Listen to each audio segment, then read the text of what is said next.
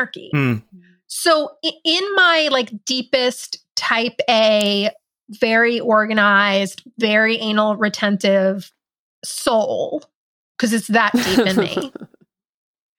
The idea of anarchy seems terrifying Mm. right like like on the political landscape i want there to be anarchists and i feel like we need people who are constantly pushing at the very very edges and not following the rules you know that that is part of political change i've seen that and so of course i want people who are on the very edges and margins of what has become sort of our basic collective understanding of of polyamory and of non-monogamy.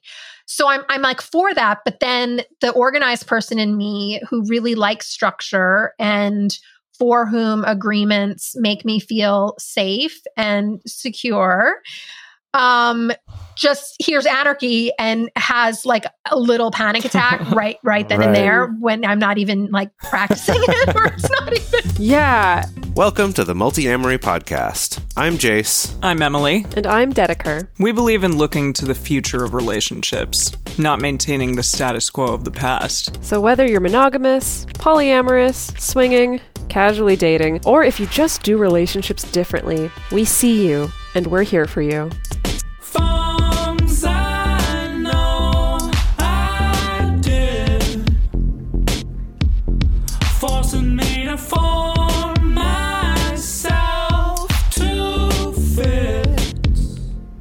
On this special crossover episode of the Multiamory Podcast, we are joined by Sex Out Loud podcast host Tristan Taormino to do a little crossover episode where each of our shows are going to get a different edit of the same conversation.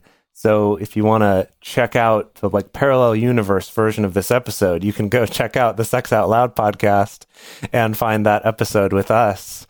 Today, we are talking about solo polyamory, relationship anarchy, and we're really going to get into some nuance and kind of talk about these things. We had an amazing conversation with Tristan where we could really get in depth and get into some of the nuances of these terms and how they show up in real life. Tristan Taormino is an award winning author, sex educator, speaker, and host of the very long running Sex Out Loud podcast. She is editor of 25 anthologies and the author of eight books on sex and relationships, including Opening Up, a guide to creating and sustaining open relationships. She's the founder of the Open List, a list of healthcare and other professionals who are experienced and knowledgeable about alternative sexuality and lifestyles, including open relationships, polyamory, and non monogamy. So, Tristan, thank you so much for joining us. We're really excited to do this together. Thanks for having me. So Tristan, I, don't know if you remember this. This was like maybe two or three years ago that I think you and I were on a panel together at an event in LA. We have the Um, pictures to prove it. Okay, yeah. So if you deny it, we do It have was the pictures so to prove much more than two years ago. It I really? yeah, it was, Oh my gosh. I think it might have been two years ago It like feels four like years 10 ago. years ago. it does feel like that at okay, this I point. think it was four years ago. I'll go with four, but it does feel like a century. Wow. Okay. Yeah. So some number of years ago, uh, we were on a panel together, and what I remember about that panel was when someone in the audience asked about solo polyamory specifically, or the term solo poly, and I think you asked a question of like who uses that term to to identify, and some hands go up, and you're like, I'm pretty sure I came up with that term in in my book. Now, in the intervening four-ish years or so, have you had an opportunity to fact check that or get to the bottom of that? Because honestly, I picked that up and I ran with it. I was just like, oh, she says so. Okay, yeah, that's what I tell other people. I'm like, oh, interesting term, you know. Yeah, it's not on my Wikipedia page, but it should be. Not Um, yet. So uh, yeah, I think it's it's fun too when I am in a room with people and like a a, a, a sweet 21 year old will say to me, um, well, okay, but let's talk about solo polyamory. You know what solo polyamory is? It's blah, blah, blah, blah, blah, You're like, blah, blah, blah, blah. And I'm Yeah. like, right. I'm having someone explain solo polyamory to me. I don't want to burst their bubble. Um, but yes. So what I want to say is people have been practicing solo polyamory for as long as people have been practicing polyamory, right? Um, and as we know, we we keep coming up with new names for these things. And so for my book, I had a, I had a lot of reference material for my book, but no one had named that particular style where someone is polyamorous or non monogamous and doesn't have a primary partner and doesn't necessarily want one, isn't seeking that out. Right. Yeah. Yeah. I feel like the closest thing I found was I feel like I recall Kathy Labriola, who has written a number of books on, you know, workbooks on jealousy and recently wrote a book on polyamorous breakups and stuff like that.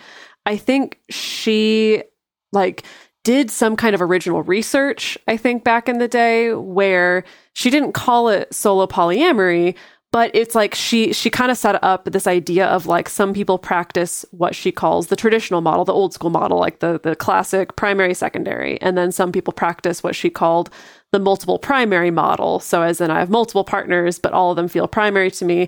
And then her description of what she called the multiple secondary model felt almost the closest to solo polyamory. And it's been a while since i since i read her description to it. Um but again it, it was kind of this this sense of you know maybe i have multiple partners but like i'm not slotting anybody into this particularly very um couplehood-esque sort of role. Well, and I think it was important for me to give it a name. I mean, we know language matters, and it was important for me to give it a name because I think in our culture, which is mononormative, these people would be seen as single. Right? What single Right. is is dating. What single is is hasn't settled down with someone. You know, Mm. single is single and looking to not be single. I- In, in traditional right. It's like implied. Mononormativity, by right? definition yes It's Yes, implied, right? definitely And so for me, solo also had this agency to it, right? It ha- Mm. that word was important to me because it, it felt like the like folks who practice this are are solidly this is like their their choice and they're not defaulting to anything that's like a norm in society and they've actually you know chosen and crafted this style for themselves It seems like there's a certain amount of autonomy kind of to solo polyamory. Like you are your own person and you don't need to be defined by the confines of like traditional relationships. And also, even non traditional, like polyamorous relationships still operate within these like multiple dyads or triads or quads, whatever it is. But it still is like so much about the relationship itself. Whereas solo polyamory is so fascinating to me because you are like your own autonomous individual operating potentially within like multiple spaces and other other relationships multiple people. And i don't know i i am trying to question and figure out like have i ever seen this happen in real life where it's like really been a thing and really worked? And and i'd be curious to to hear the uh, the three of you talk about this So I think that's a really good point because some of the people that I interviewed for my book actually said, I'm my own primary partner. Right. Right. Yeah. Um, so that that plays into what you said. And like I can remember there's like a friend of a friend that I know who had this big wedding where she married herself and she committed to herself. Wow I know it was awesome. And I saw the pictures and sort of read a- accounts from people who were there because I didn't know this person. But I thought, oh, that's, I don't know if this person is monogamous or not, but that's like a solo, a real strong kind of solo statement, Mm. right? Yeah. I am my own spouse, I am my own person, right? Yeah, it, it makes me think of just singleness in general, because that's also something that's a topic we've discussed on this show before. The idea of being single isn't isn't a bad thing, and that you know, like the research about the health benefits of being married versus being single is all fundamentally flawed in the way it's put together because it's only looking at people who don't want to be single, and that there's a pretty big difference there. Mm. And that yeah we don't really mm-hmm. have a term within the monogamous world of you know i'm partnered or i'm married or i'm seeing someone or i'm single but like you said implicit in single is but i don't want to be. And that so we have to append extra words like i'm intentionally single or i'm single by choice. But within polyamory the fact that we have this word solo poly or solo polyamorous is kind of kind of cool and sort of an awesome thing we have that I don't think we really have an equivalent of that within the monogamous world. Yeah, I think there's growing, there's like a growing body of writing about being like what you said, consciously Mhm. single or in, intentionally single. And and interestingly, in that writing, it is pushing back around these notions that we all are supposed to be Yeah. partnered, that everything is sort of revolving around the two, the dyad. Um, so there's like some overlap Yeah, there, yeah. even though the people writing this stuff are not necessarily into polyamory. Um, but yeah, so I think we're starting to talk more about even expanding the term single. But for now, I feel like it has all this other Mhm. stuff, all this other stuff wrapped up in it. Yeah, I think kind of what I see in parallel to that is I am also in the mainstream seeing more people talking about, hey, maybe we should appreciate our platonic friendships more. Maybe we can be leaning into those more. Maybe we should be prioritizing having those more and nurturing those more. And again, it's the same thing of like this is coming from people who are not necessarily relationship radicals or anything like that, but that are that are um wanting to address this. A hundred percent. So I do have a platonic wife. Oh, I love it. Oh, and someone recently asked me, what does that mean to Mhm. you? And um, you know, I said we are we're like deeply bonded. We have a really intimate relationship. I can tell her absolutely anything. She would be there for me if, you know, I got arrested for a mass murder incident Gosh. wow. right? Okay. sort of ride or die, Yeah. right? Or kind of ride Uh-huh. or die. Not that I'm planning one or even think well, I'm anti-violence. Um, and and she's my power of attorney. Mm. Oh, wow. I mean, if we're going to talk about bringing it into Yeah. the legal realm, like we all need to kind of do those things and name those people, Right. right? Um, Dedeker did that and this year too. Yeah. Yeah. Yes, okay. yeah. So, right. So she's going to make decisions, especially when I'm unable to or about my death, because I know she knows in her heart exactly what Mhm. I want. And we've talked extensively about it. But we don't have a romantic or sexual relationship. Now, to me, it's one of the closest relationships in my life. It's one of the closest relationships I've ever had.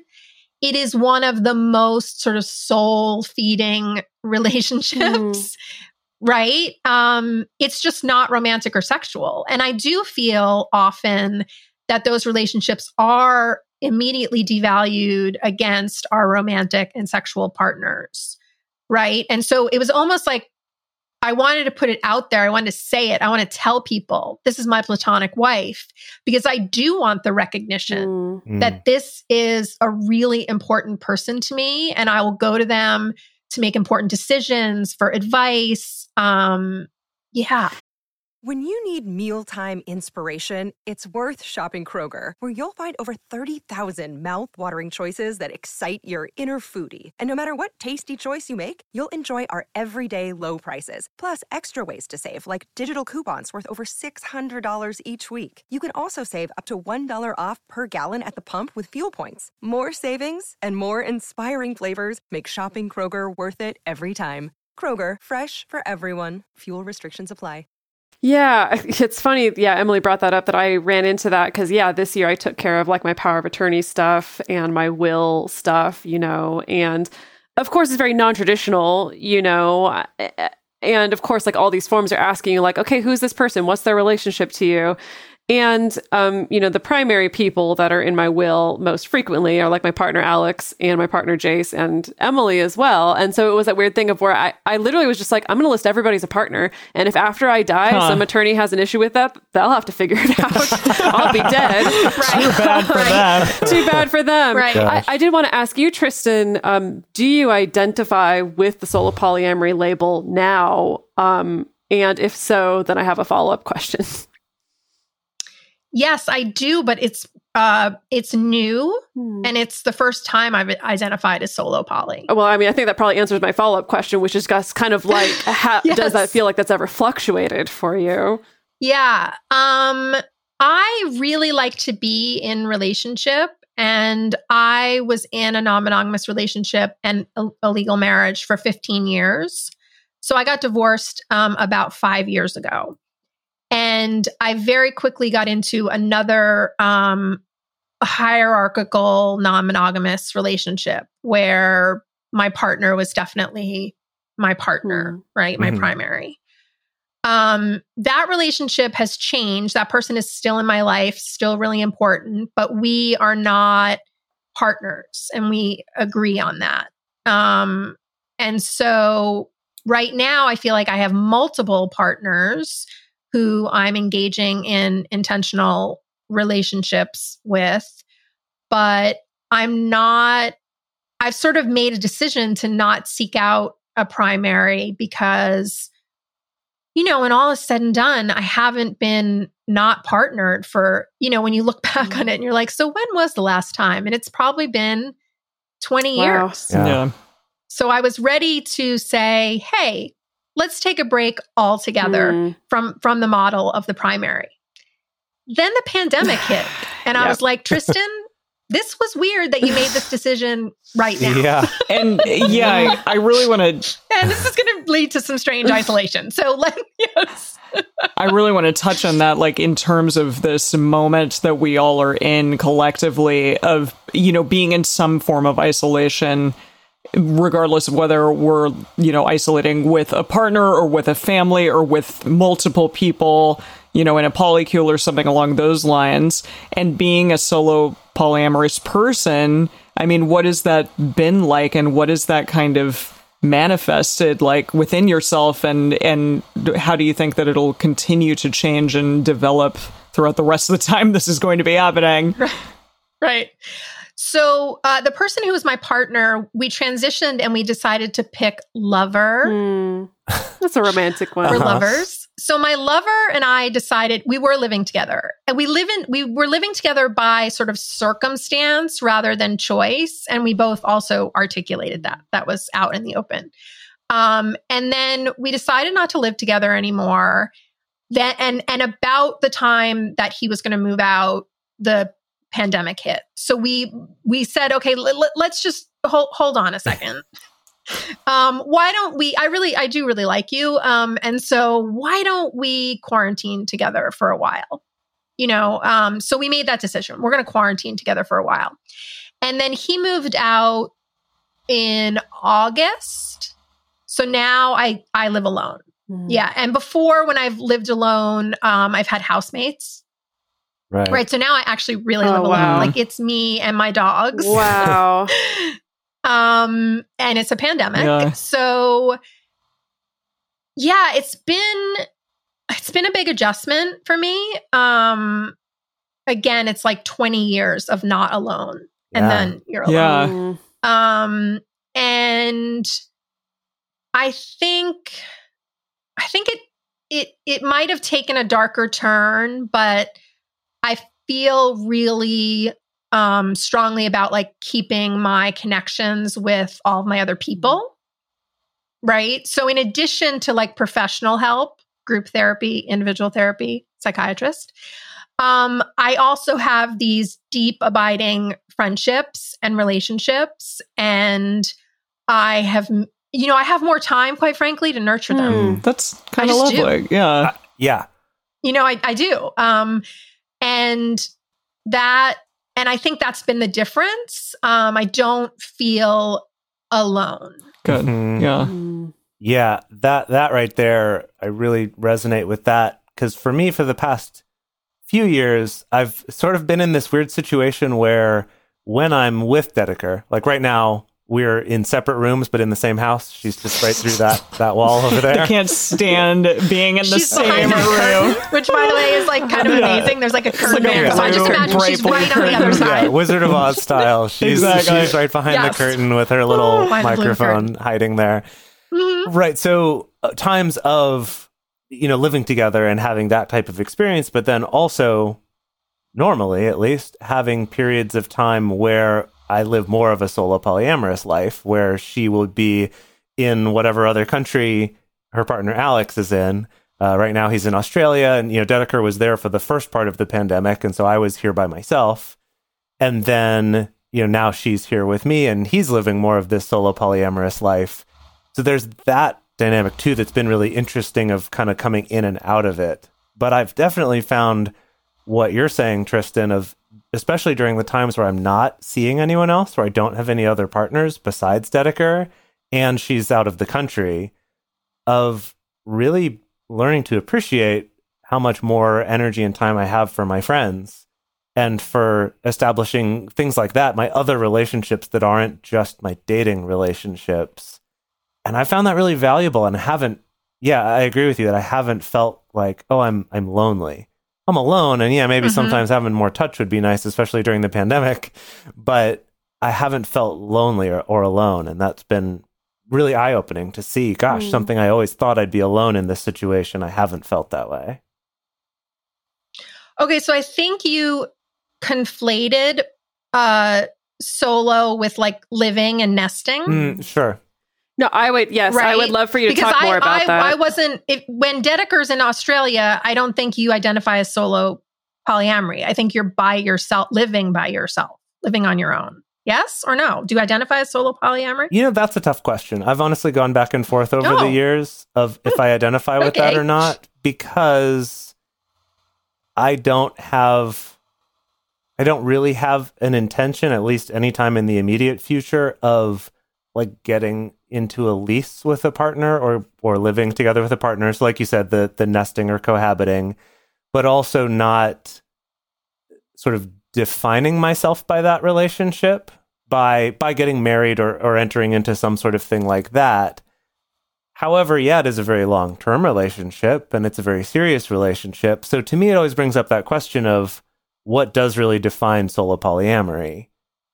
Because it sounds like what I usually get is it's this desire to not kind of let your life just be subsumed into your relationships or to define yourself by them. or to just not have a primary. My desire is to have relationships, but at this point in my life, I am not looking for a primary. And then everyone identifies, you know, and defines Well, primary right, that's the differently. But question. yeah. Yes, like well, Yeah. then what does And, that and then primary. So yeah, so then primary to me is like uh, cohabitating, mixing finances, uh, making important life decisions with. For other people, it might be uh, raising children. Right. So Yeah, that's what I mean. I I, kind of go back and forth Yeah. on whether I identify with it or not. I love this discussion, and especially Tristan, since you're the one who coined the term. That means that you have the, you're the one who gives out the licenses for There solo polyamory. Yes. and They so have to write to you. We have to come you up have with to, our like, application, or at least our consultation. Because yeah, I mean, It's a certification Yes. program, and it's very Wow, there you go. Yeah. I'm assuming this yeah, I is have this had is part of my interview process for that, and eventually I'll have to submit. you have to and be on Sex Out Loud. that, Yeah. Actually, I'm going to think about that, Jase. You might have to still do I additional. figure I might. Yeah. Because I have had those same questions where it's kind of like, especially during the times where sometimes I'll spend the year where it's like I spend a chunk of my time cohabiting with one partner, a chunk of my time cohabiting with another partner, a chunk of my time cohabiting by myself, and like maybe dating or just kind of doing my own thing. Not and, and it cohabit, is this weird. I mean, for me, it's definitely this weird kind of confluence of like what it feels like. Is it feels like a multiple primaries models? Like that's what it feels like to me. Is I have these two people who are very primary to me and in my life and stuff like that. Um, but then, of course, I always have these doubts of like, well, I'm not doing the financial entanglement, but I do do the temporary cohabitation. I'm not doing the kid thing, but I am doing the. I'm assuming you're going to be here long term, and let's talk about the future. You know, so it all starts to get just kind of. Um, I don't want to say muddy because I, I feel like muddied makes it sound like it's an inherently bad thing, which I don't think it is. But it's um, it's intriguing. wibbly anyway, I'll? I'll be pulling together my admissions essay as soon as I can. No, I think it's it's complicated, right? And so uh, part of what these labels and categories do is it gives us you know, I think it really gives people something to sort of hold on to and hang on to. It gives people a way to communicate their desires and what they want to other people. Um, but it's also not meant to be hard and fast and, and black and white, right? We're we're all gonna take these as kind of outlines and then fill them in. So in that way, yeah, so in that way, maybe me like challenging Jase about, well, your like your model revolves around nesting who you're living with. Um, maybe that still can be a solo poly model, right? That nesting becomes uh, a critical factor and um and a, uh, I don't want to say a measure because that sounds so cold and like an Excel spreadsheet. Um, but uh, but a signifier, a signifier. Do, have you ever seen um, or picked up on, you know, solo polyamory as a label or as a practice um, being weaponized in any kind of way or applied in ways that are that are not very healthy? Well, it's interesting because I also feel like I am a super independent person and I don't need you. um, and since my divorce, I've um, really developed like an avoidant attachment style. Mm. Let's Which I- hear it which I for the never had. avoidant attachment style people. Yeah! Yeah. Jason and I are the opposite. I'm the opposite end of that spectrum. um, yeah, so so I've never had that style. I've never Oh, like wow. expressed that style, and I've never been that Hmm. person. Right. Mm. I've never been that person. And I wasn't that person in my marriage and in most of my relationships. So now I'm noticing, um, I think this is a sort of backlash slash reaction to a very traumatic breakup that um, I'm a little more like hands off. I need my space. I need more space than usual. Um, and I can take care of myself. So I think so I think so I think in that way if you go too far over in that sense, right? I, that I don't need anyone, that's just not true. Mhm. We're people and we need people who We're need people, who need people. we need that's a Barbra I was Streisand. gonna say, reference. yes. yes. Um, so thanks for those of you who got it out there. Um, we do need people. We're we're a social creature, and so uh, yeah. So I think there's there's some way to make it extreme where you're like, I don't need anyone ever. But again, I feel like that doesn't speak to me at all because I have this network of people. Like I have my booze, which is B O O S Okay, not, not Um, and I have my booze. Okay, lover. and I have my platonic wife, and I have uh, someone I think I'm just going to call my amour.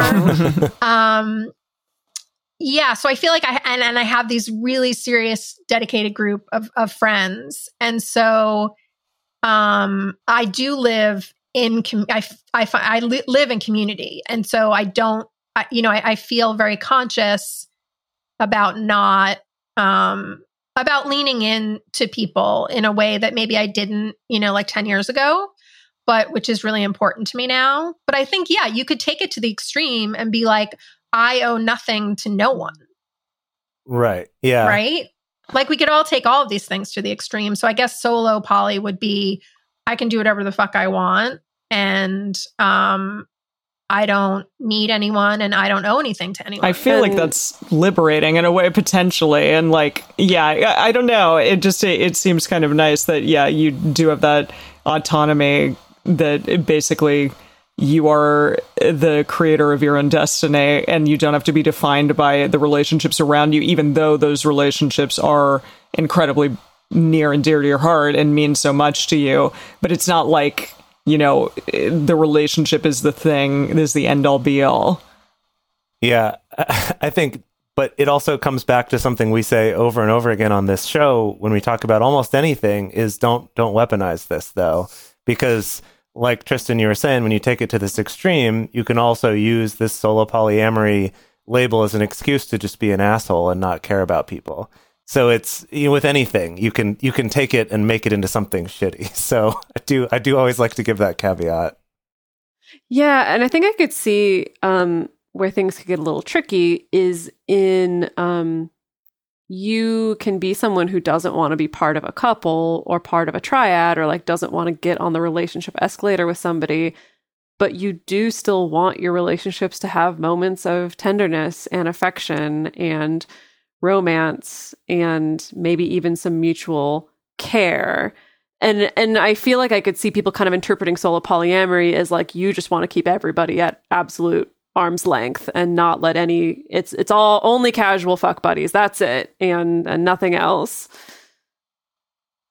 Oh yeah, I don't think of it as all at at all in terms of sort of sex or casual sex. Mm. Um because well, it's primarily because I'm not having sex with all my people right now, right? Right, Because of the pandemic. So I totally Yeah. don't think of it in terms of like physical touch or um, you know, closeness. Um but yeah, I think uh, I think all those things, sort of like tenderness, commitment, meaning, um, all of those can be present in all kinds of relationships. And that includes with someone that you hook up with. I mean, I've Hmm. had incredible tenderness and intimacy with people whose names I I don't remember at this time. I don't Mm. recall. Um, I could I could pick up my phone and ask my best friend from high school. She remembers everything. um, but uh, yeah, so I think all of those are possible in any relationship, and also the life of a relationship could be five hours, or could be I guess it could be an hour too. I was just I don't know why I went to five hours. yeah.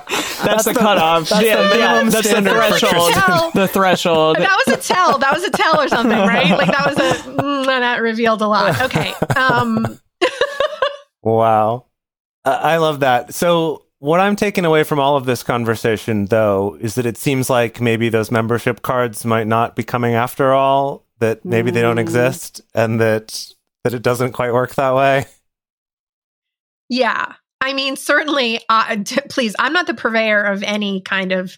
I, I can't certify. I can't. I wouldn't be able to certify myself. I would fail the test. Um, so yeah. So I'm not certifying anyone else. Um, Wow. I mean, Yeah, sounds I like mean, I a think good alternate keep- income stream, though. Really, it does. It sounds like an incredible alternate income stream, which God knows we all need right now. yeah, Um, for sure. but yeah, I think these, uh, you know, and I think, I think also like I could be solo poly in a relationship with someone else who is solo poly, and we could define that differently. Hmm. We could each Hmm. actually define ourselves differently.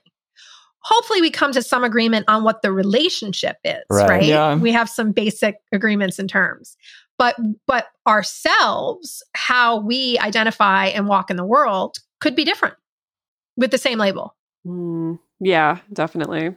Yeah, it seems like again we kind of come back to this idea of that even at the end of the day, whatever label you land on, we're still going to have to meet and talk about it to each other. So we are going to be switching gears and switching topics, but before we do that, we are going to take a quick break to talk about the sponsors for this week's episode. For a long time now, we've been fans of adamandeve.com for getting sex toys or lingerie or accessories, things like that. It's uh, just a fantastic resource with a huge selection. And now, not only do we have a fantastic offer, but we also have a promo code that will work on adammale.com and evestoys.com, which are their sites specifically for LGBTQ audiences. And our code is fantastic. It's 50% off of almost any item in the store and free discreet shipping when you use our code MULTI. Yes, we love adamandeve.com and have for years. They are our oldest and longest sponsor, and they just keep on giving great gifts to us and to our listeners. You can bring more pleasure and satisfaction into your bedroom by going to adamandeve.com, adammale.com, or evestoys.com and select any one item. It can be, you know, an adventurous new toy or anything you desire, something fun, something sexy, whatever sounds good. So just enter offer code MULTI at checkout and you'll get 50% off almost any item plus free shipping. That's multi, M-U-L-T-I at adamandeve.com, adammale.com, or evestoys.com. This is an exclusive offer that is specific to this podcast and it's better than any offer that is currently available on their site. So again, use code MULTI to get you not just the 50% discount, but also the 100% free shipping. Code M-U-L-T-I. One thing that I haven't talked about enough on my show, believe it or not. I've, I mean, obviously, I've talked about non monogamy a lot. And I've talked about this a couple times, but not in a while. And that is relationship anarchy. Relationship anarchy, I consider to be a style of non monogamy. So, under the non monogamous umbrella. And just to give folks a basic working definition, again, these are not set in stone, but we like to just see that we can all get on a similar page. I'm going to quote Katie Heaney in the cut, actually, um, and say relationship anarchy, which is a term coined by Andie Nordgren, is a relationship philosophy that draws on the tenets of political anarchy. Meaning that all relationships, romantic and otherwise, should not be bound by any rules not agreed upon by the involved parties. What those relationships might look like may vary from pair to pair, but there are several core values shared by relationship anarchists. Being non hierarchical, in other words, you don't rank your romantic partners as necessarily more important than other romantic partners or even than your friends. Anti prescriptionist, Hmm. which is that there's no built in prescriptions about what a partnership must look like, and often non monogamous. Some relationship anarchists are polyamorous, and some poly people practice relationship hierarchy, but two but the two are more like overlapping circles than synonyms. Okay, so that was like a, a quote Yes.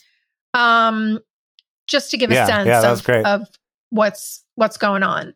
Um and i think you know this style has been practiced as long as polyamory has right? But i don't know that it's been as part of the dialogue the public dialogue.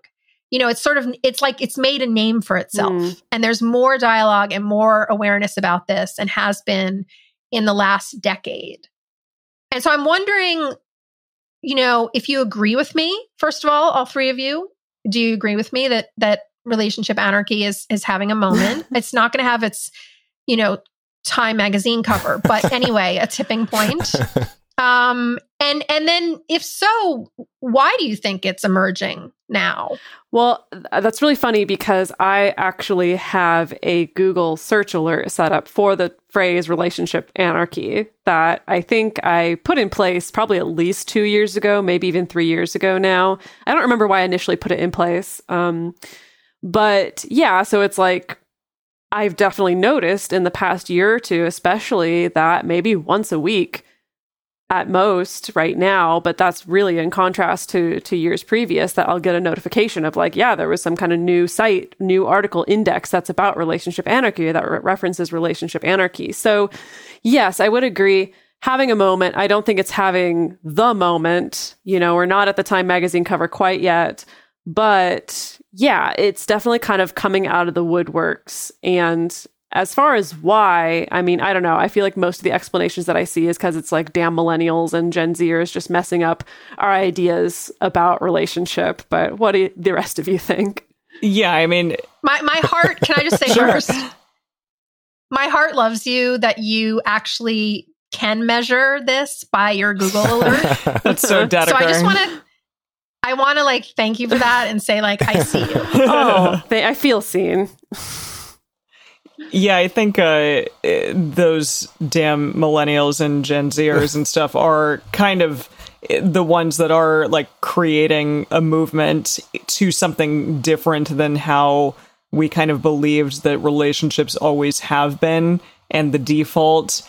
And they're they're questioning that default and changing their belief system about it and so I think that yeah, relationship anarchy kind of goes along with that. I'm interested to to hear what the other two of you think about that, but it does seem like the more that I hear about kids these days, like Willow Smith or whomever, you know, talking about their ideas on relationships, it is very different, and they're more like aware of the possibilities of what relationships can look like, and not just this strict box of what it always has been and they're questioning far more than we ever have in the past. I do sometimes think like, you know, the kids are all right and they're going to be all right and the the generations past us are going to do better than than maybe the current moment that we're at.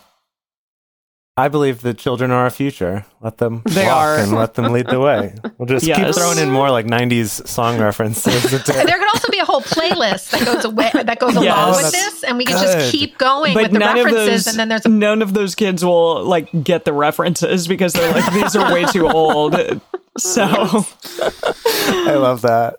Yeah, I was just going to answer the the question about um, why why it's having a moment, and it's interesting because I think what Emily was saying is is one interesting way to look at it. But another thing I've also seen is that I noticed the term relationship anarchy gaining some popularity amongst the polyamorous communities in LA a number of years ago, specifically as a as a way for people to move away from using the word polyamory, which to them had become associated with this very prescriptive, hierarchical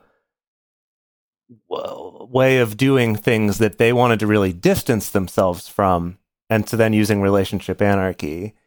And then the other thing I noticed is that I also saw this uptick in people then having a very negative response to the term relationship anarchy because of having experiences in their communities with generally cis men coming along and saying they're relationship anarchist and using it as an excuse to just never be accountable for anything or to be honest with anyone or to be open with anyone. Which I don't know if that's a a, a cause of its popularity or being used more, or if that's more an indicator that it is becoming more common when people are then using it to be shitty. I don't know. I don't know which is which. So this brings up two big issues. Um, the one is well, one maybe is not big at all. It's just mine, which is um, the thing that doesn't resonate for me about relation. Like when you read the definition, I'm like, damn, I'm so down with that. That yes, that's it. Um, the thing that doesn't resonate with me is the word anarchy. Hmm. So in my like deepest type A, very organized, very anal retentive soul, because it's that deep in me. The idea of anarchy seems terrifying, Mm. right? Like like on the political landscape, I want there to be anarchists and I feel like we need people who are constantly pushing at the very very edges and not following the rules. You know, that that is part of political change. I've seen that. And so, of course, I want people who are on the very edges and margins of what has become sort of our basic collective understanding of, of polyamory and of non monogamy.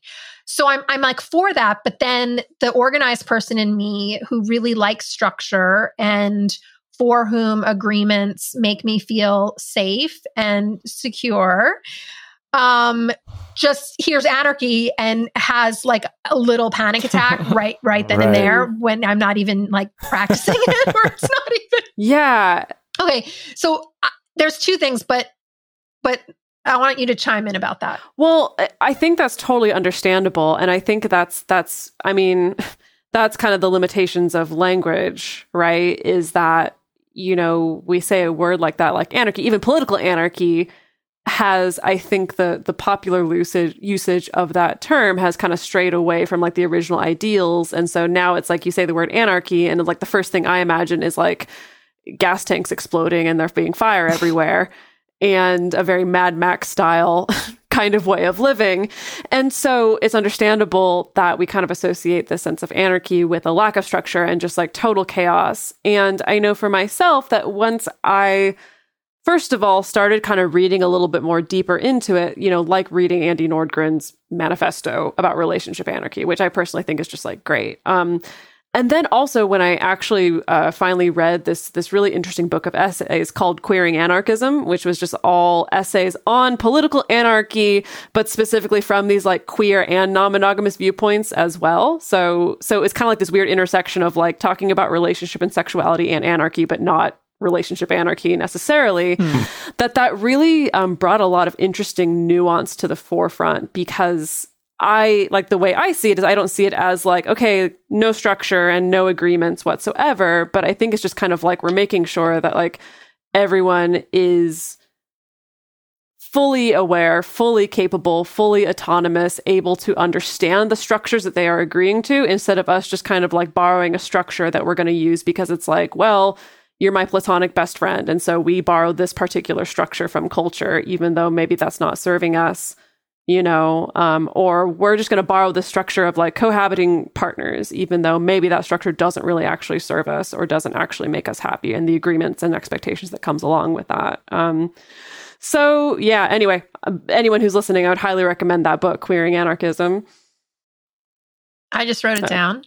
Uh, I was trying to be very quiet with my pen. Um, well, also, I think there's great intersection. What does appeal to me about relationship anarchy is I feel like it is the clearest example of challenging the relationship escalator Yeah. right Mm. of of saying we're not going to go by these rules and the script and the steps where you know you meet someone and then you eventually become sexually monogamous and then you like make some kind of commitment and then you live together and then you get engaged and then you get married and then you have children and you know the, the sort of dominant narrative right? Um that's the relationship escalator is all about the fact that like you get on it and you can't really control getting off of it because you're in the middle of it. Um so i think that there's a big connection there for me at least about wanting to have relationships unfold more organically and put less pressure on them to behave in a certain way or to be a certain thing by a certain date Hmm. Yeah, that's a that's a great the deadline one is one I don't usually think of in that list of examples, but by a certain time I expect it to have taken these six steps or whatever. Yeah. I think to to go back to kind of the whole thing about relationship anarchy and it is so interesting that I think partly because of the word anarchy and then also I think just because of people learning about it mostly from whatever blog they read and depending on the opinion of that blogger they're going to have a different concept of what it really means what it's really about. I've seen it vary. Anything from to be a relationship anarchist means you need to actively be trying to dismantle other people's you know Oh, totalitarian What? monogamous relationships I've never That's a- heard that before. a rare You know, I, opinion yeah, I've but seen that interpretation Wow. where it's Yeah. like, yeah, this also means I'm not going to respect the structures and agreements in other people's relationships. So, oh, as Okay. in, if I want to enable someone to cheat on their partner, that's fine because that's part of me completely dismantling and kind of burning this Yeah. all to the ground. Tearing down that the feels system. more of like, yeah, but most most people that I talk to and respect don't don't share that view. Uh, but yeah, like that, it's everything from that to some of these things we've been talking about to even the point of you could have a relationship that from the outside might look very heteronormative and relationship escalator e like say you live together with this partner that you still could identify as a relationship anarchist in some people's definitions, right? So that there really is this big range. But I think that the thing that actually came up when we talk about things like solo polyamory or just kind of um, like intentional singlehood or having the time to really value our friendships and our platonic relationships is it to me that is the heart of what makes relationship anarchy so compelling is that it's and this is something that Andie talks about in their treatise or their manifesto about relationship anarchy but is this idea that a relationship isn't going to take precedence over a different relationship simply by virtue of its type so kind of doing away with that assumption that my plus one if I'm given one, will always go to a person that I'm having sex with. Er, Right? That tends to be society's definition of, well, that's the real relationship is is that one. Uh, you know, the one I'm romantic with and having sex with. And then similarly, not assuming that just because I'm invited to something, that means my romantic partner is also invited, where I wouldn't assume that then my platonic friend is also invited to come with me. That that we've sort of so when Andie talks about anti hierarchy, it's not about non monogamous hierarchy so much, in, in my opinion, but it's more about that societal hierarchy that we apply to.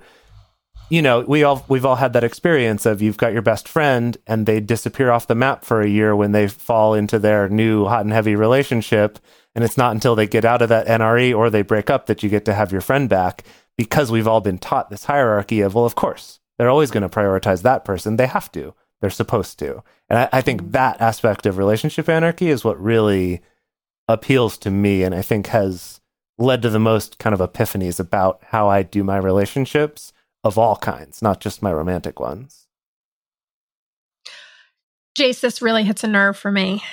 Are you, are you mad? Um, So, no, one of the things, you know, we've all lost hmm. things because of the pandemic and and we've lost people. And we can't forget that we've actually lost Yeah. people.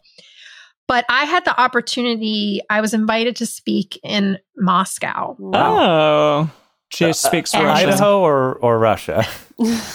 No, Okay. Russia, Russia in in May, and um, obviously I couldn't go. But in the planning for it, when I found out about it and I wanted to travel with someone else, I sort of announced to my lover, "I'm going with Wendy, who's my platonic Mhm. wife." Um, and he was deeply hurt by Oh, that. wow. Yeah. And he expressed it though. He said, "I'm my feelings are hurt that when you think of who's the number one person I want to have this life-changing experience with, it's not Mm. me." Mm. And for me, I, I had to get more specific. It's not that I don't want to have life changing experiences with him. I actually don't want to travel in a stressful situation. Mm. That's a great realization to have, though. wow. Holy cow! Yeah, yeah. um it's like the amazing race you know what i mean Mm. like we we would do some we could be on a game show together but not the amazing race i see that as as real window into conflict there for me um so i had to clarify too kind of what what about this makes me choose one person or the Mhm. other but but also see that like his feelings obviously are real and are valid but are also are also you know imbued with these norms Mm. Well, because you literally said the words number one, which implies that somebody takes precedent over another, and that because he is your lover, he should take precedent over your platonic friend. Mm. And yeah, that's an interesting thing to kind of parse out there because it clearly, like, you may just want to have this specific experience with your friend, and that matters deeply to you. Like, mm-hmm. Dedeker may want to go on a trip with me, and she's not in a romantic relationship with me, and do something else with Jase. So yeah, that's interesting, and it, that's it, you talked about solo polyamory, and so much of it still felt like it was rooted in relationship anarchy in a lot of ways. But I think that's the challenge Yeah. for all of us: is if you're going to do one of these two things, to get away from that like hierarchical mindset that's so deeply ingrained within us, it still is such a challenge, and will hit us at like these inopportune moments, these challenging moments. surprising moments. Yeah, surprising yeah. moments. Yeah. I, I think that you could be identified as like a relationship anarchist for several years, and still sometimes it's surprising the ways that I- I don't necessarily want to say the word programmed, but the ways that we've you know absorbed and osmosed these ways of being in our relationships. So we talked about Andie Nordgren, um, but we have to talk about, for me, this book, More Than Two. Mhm. Um, More Than Two, I I consider to be the most comprehensive guide to relationship anarchy. It's a book. It's a book by Franklin Veaux and Eve Rickert. And God, so much uh, comes up for me here. Mm. So Yeah, the first yeah. thing I feel Sure. like I, I I feel like I I need a I need a disclaimer. Mhm. Um so first I want to make clear that there are many past and active allegations of harm from the partners of Franklin Veaux, who is the co-author of the book. Um I, I, I encourage people, there are survivor accounts and people's experiences, and they have taken the time to write them down and share them and be public with their vulnerabilities. And one place to find those, I just want to say to people, is brighter than sunflowers.com, which is Eve Rickert's blog. Now, more than two, the book is a joint project.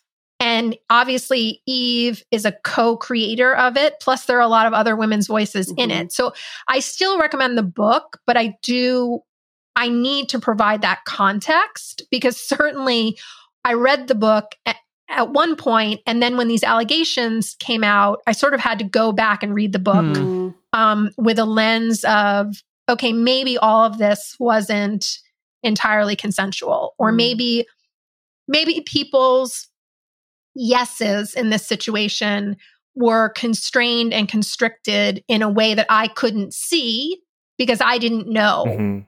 who they were in the relationship and who and and and what what they brought what they brought to the relationship and then what Franklin brought to the relationship. So um I mean Does anyone else have like things they want to say before we dive into No, I more think than was two? great. That was very Yeah, well no, said. That's great. Yeah, Yeah. I think that Yeah. sums it up. It is Yeah. still a very Okay. comprehensive book that I'd say for a lot of people today was still one of their introductory books to a lot of these concepts. So, one of the things that struck me as I was reading it is like, as my best self, I was like, this is everything I want. This is everything. Hmm. Um, right. So, my best self, when I'm like really uh, emotionally regulated and feeling not triggered and feeling really good and abundance and all those things, was like, yeah, man, totally into it. Mm. But then I had to think about my own experiences with open relationships, the hundreds and hundreds of people I've talked to about their own relationships.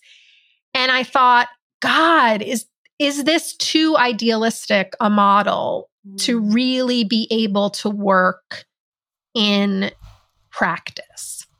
And uh, several weeks ago, I had Jessica Fern on the show. Uh, she wrote the book Polysecure. I fucking highly recommend that book. Oh, Like yeah. nobody's Oh That's missing yeah, it. all the time. Yeah, we, we had her on the And show one of my- also. It was great. Yeah, Oh, you yeah. did? Great. Probably Yeah. around the same time when the book was Yeah. coming out. Okay.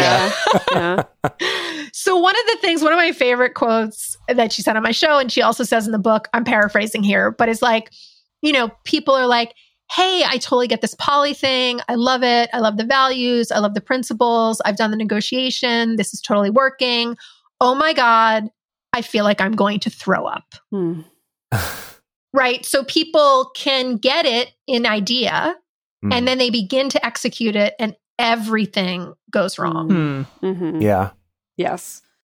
Yeah. I mean, there's so many directions that we could go in in talking about that. And actually, in either next week or two weeks from when this episode posts, we have an, uh, a whole episode dedicated to kind of talking about like the the kind of like sometimes idealistic aphorisms that the polyamory community tends to repeat ad nauseum to a lot of newbies that are not necessarily wrong or incorrect, but leave out some nuance and sometimes run perpendicular to people's actual lived experiences. So I think there's certainly a, a definitely a, a big part of that. Um, what I do appreciate about Jessica Fern's book about polysecure is the fact that, you know, while I feel like the more than two approach has been, um, you know, kind of this sense of like if you can get your own shit together and keep yourself calm and deal with your own insecurities and communicate well enough, then this is going to go well. And I feel like the polysecure approach is puts more of this emphasis on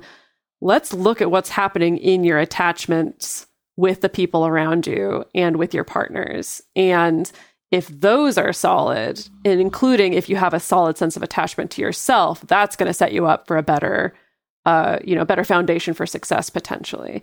And I feel like in reality, it takes a little bit of both approaches. Honestly, it's like there's going to be some times where it is going to be okay. This is my personal growth, and this is the stuff I got to work through, and this is the stuff I need to get on lock. But also, what's going on in your attachments with your partners and in your relationships with your partners is also very, very relevant because if there's something missing there, if there's something that you're not getting that you need, you can do all the meditation and read all the books and do all the jealousy workbooks and stuff like that and it's not going to feel any better Right. Right. Um yeah, it makes me think, I mean the piece missing, maybe it's as simple as saying that the piece missing from more than two is is a trauma informed lens, right? Which is ironic. Um Or, or not ironic at all, I suppose. yeah. yeah. Perhaps not. Yeah. Both and. Uh-huh. um yeah i mean because because i think it i think polysecure i feel like takes into account that like we all have these traumas and baggage and wounds and negative experiences and we bring them into relationship and they and they're real for people right? So someone can say i'm not jealous. I'm not jealous. I'm not jealous. My partner is out with their other partner right now and i feel like I'm going to die. Hmm. Mhm. And that's a real feeling. Mhm. Something is getting pressed on, something's getting pushed there. Um, and it often has to do with trauma. Mm. Right? Yeah. Like, because of course we all, like you said, it was so simple.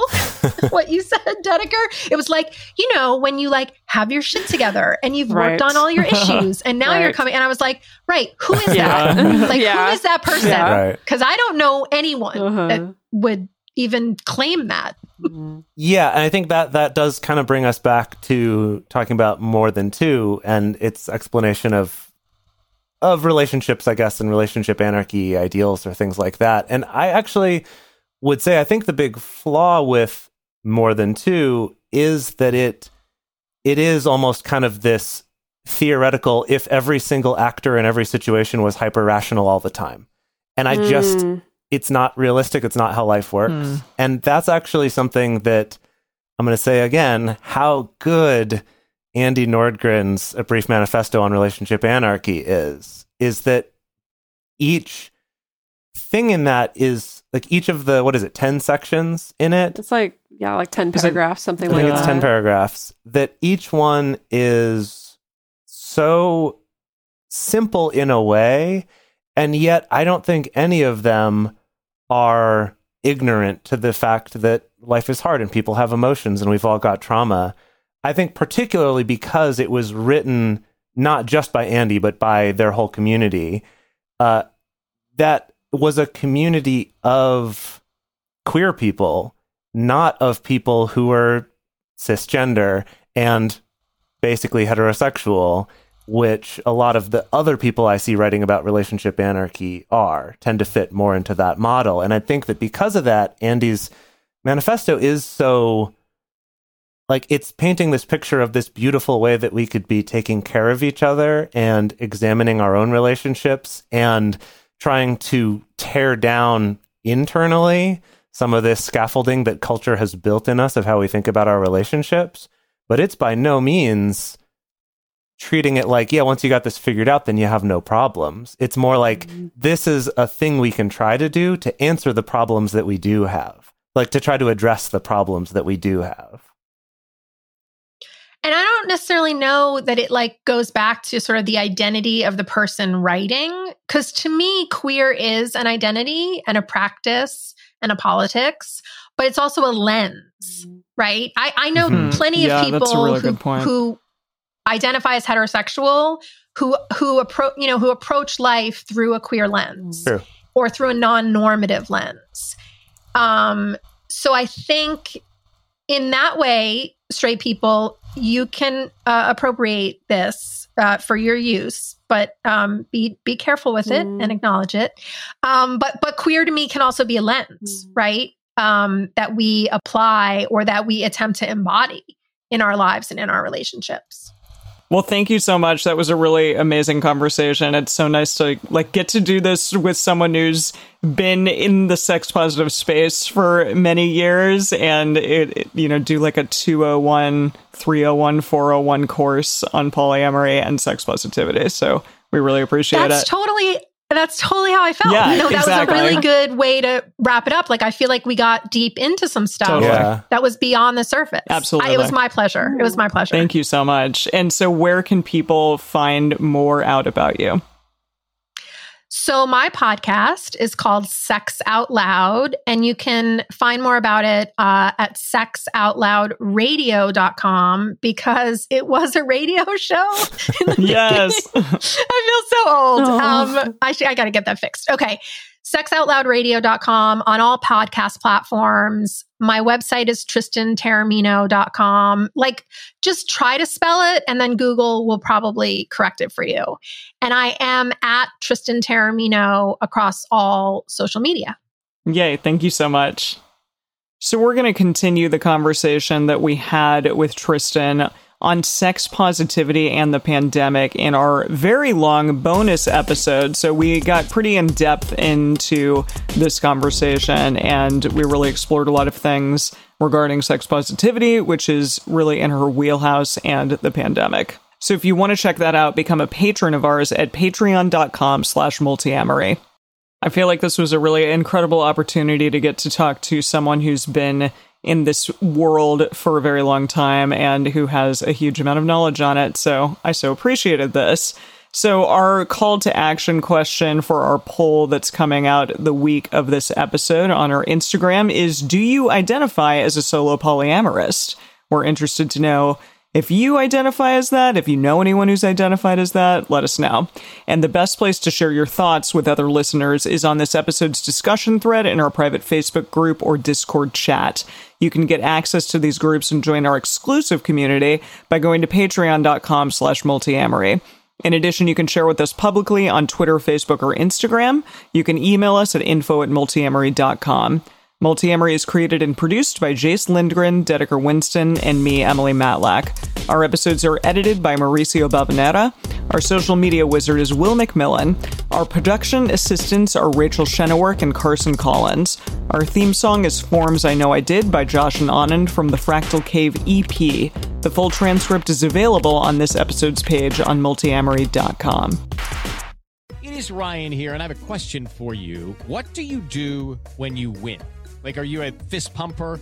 A woohooer, a hand clapper, a high fiver. I kind of like the high five, but if you want to hone in on those winning moves, check out Chumba Casino. At chumbacasino.com, choose from hundreds of social casino style games for your chance to redeem serious cash prizes. There are new game releases weekly, plus free daily bonuses. So don't wait. Start having the most fun ever at chumbacasino.com. No purchase necessary. Group. Void were prohibited by law. See terms and conditions. 18 plus.